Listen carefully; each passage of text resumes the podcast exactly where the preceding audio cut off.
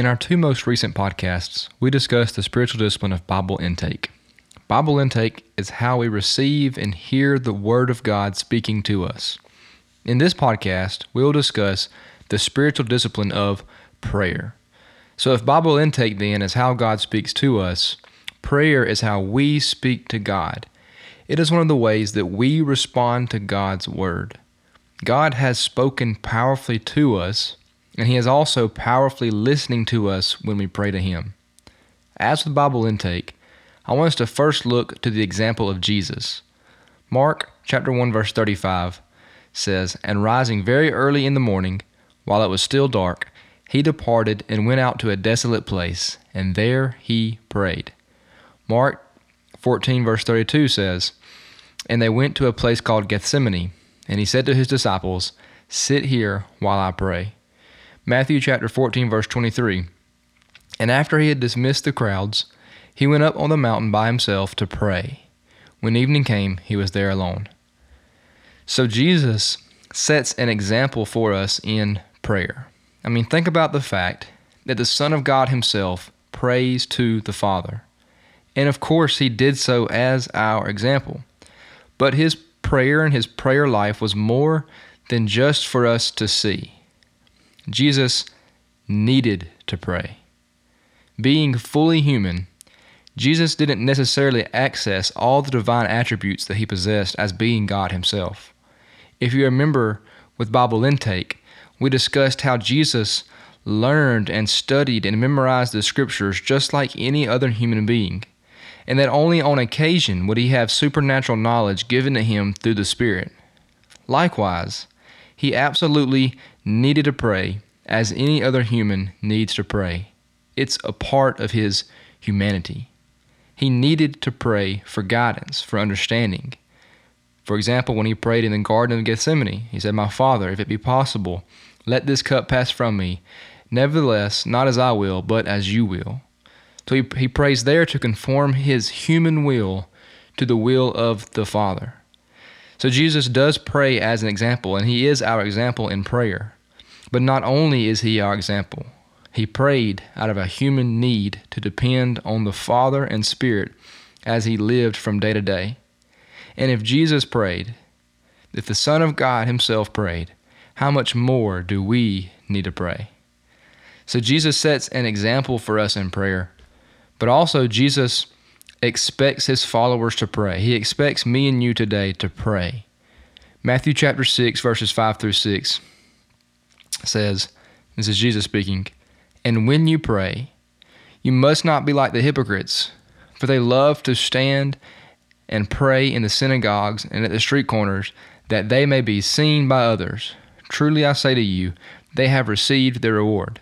But when you pray, Go into your room and shut the door and pray to your Father who is in secret, and your Father who sees in secret will reward you. So notice that Jesus doesn't say there, if you pray, but rather, when you pray. He goes on to say about the Lord's Prayer, pray like this. So Jesus expects us to pray. Also in Luke chapter 18, when he gives the parable of the persistent widow, Luke tells us that this parable was a way in which Jesus was teaching his disciples to pray and teaching them to pray consistently. Luke 18, verse 1, the way he starts it, he says, And he told them a parable to the effect that they ought always to pray and not lose heart. So Jesus taught and exemplified prayer and, expect, and expects us to pray as well. The expectation and command for us to pray is not an arbitrary command, though. Rather, it is a command based out of God's love for us. I think about in my own life, you know, if me and my wife are apart for any great amount of time, you know, for example, if I go to uh, North Carolina for a weekend class, she's going to expect me to call her at several points throughout the weekend. As I'm driving, when I get there, when I get done with class for the day, when I'm even on break in between classes, when I get back in the hotel for the night, and that that's not some kind of uh, clingy expectation. That is an expectation out of love. Out of her love for me, she wants to communicate with me, and I want to communicate with her. So, likewise, God wants us to communicate with Him, and He knows how much we need to communicate with Him. And so He commands us to pray and to pray often. So Jesus has set the example of prayer, and He has taught and expected us to pray. And now I want us to look at two practical reasons that we pray. Two things that happen when we pray. So, first is, is prayer teaches us to trust God. When we pray, we admit that we need God in our lives. And when we pray, we hand the burdens of our life over to God. Philippians chapter 4 verses 5 through 7 says, "Let your reasonableness be known to everyone. The Lord is at hand.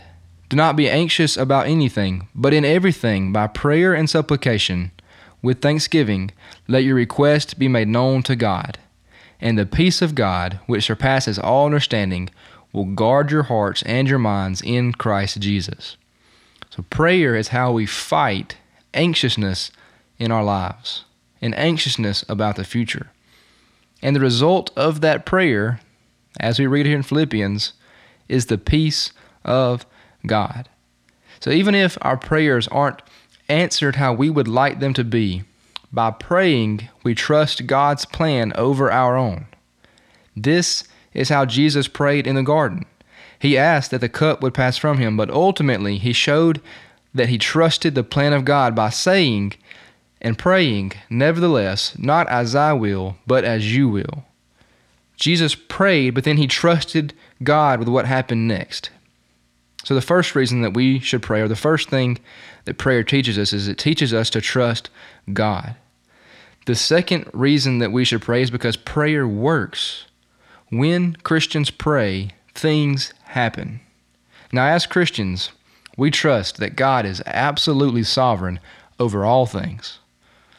Now, this may cause us to doubt the efficiency of prayer because we then may be tempted to think, well, if God is in control of all things, why then would my prayer make a difference? But the truth that we have to see here is that God has chosen to work out His good plan through the use of ordinary means. He calls us to pray. See, God can work in any way that He chooses, but oftentimes He is pleased to work through us, specifically our prayers. So God may choose to heal someone through the means of us praying for them. God may choose to comfort a family who has lost, loved ones through our prayers. God may choose to soften someone's heart to the message of the gospel through us praying for them. And then through our speaking to them, He may choose to work the miracle of salvation through our words. So God does miraculous things. He does big things. He heals people. He comforts people, oftentimes through our prayers. Through us bringing our request to Him in the name of Jesus.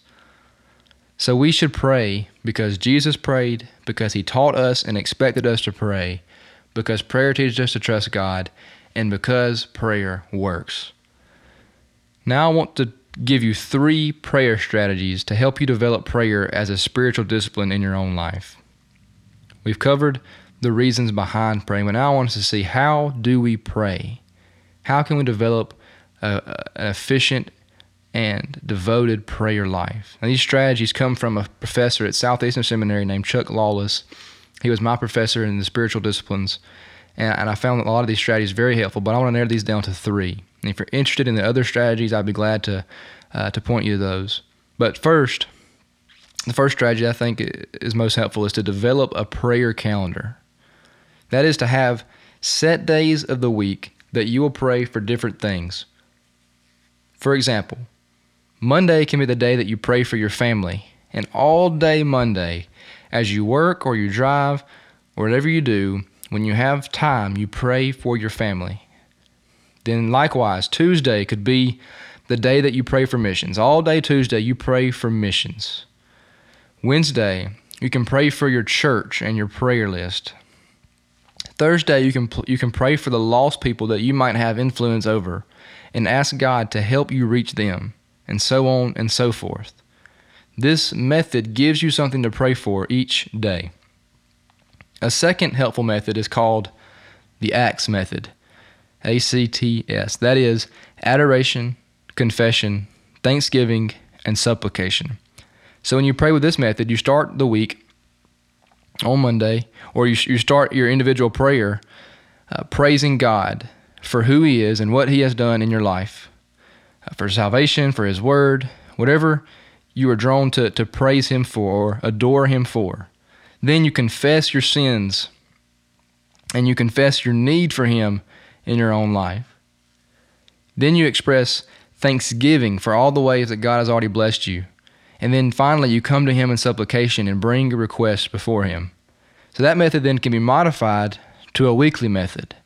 You can take Monday or whatever day you start with, and on that day you can pray for adoration. Then on the next day you can pray for confession. The next day you can pray uh, for thanksgiving, and the last day you can pray uh, with supplication. Giving you again each day something to pray for or uh, something in mind as you pray. So, a third strategy then, this may be more of a tip, is to establish prayer triggers in your life. That means to set certain times that you will always pray or certain actions that will always trigger you to pray. For example, you could say, Every time that I get in the car, I'm going to pray as I start my drive. Now, you'll have to look at your own life and to figure out what times and what things in your life can best trigger you to pray.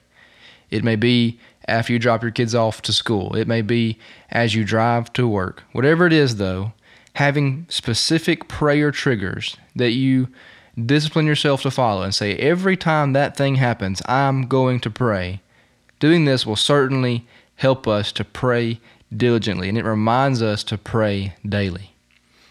So I hope that you will take these strategies and what we've studied from God's Word in this podcast and use them to develop the spiritual discipline of prayer in your own life.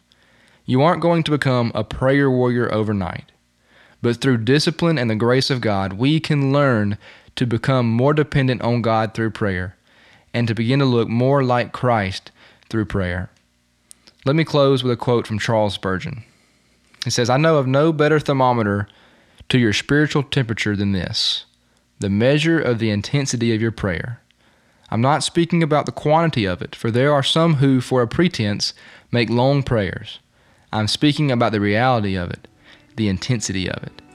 So thank you for listening. I hope you'll join me again next week as we study the spiritual discipline of worship. Thank you for listening to this podcast from Henderson Baptist Church. If you'd like more information about our church, you can visit us on Facebook or check out our website, hendersonbaptist.org.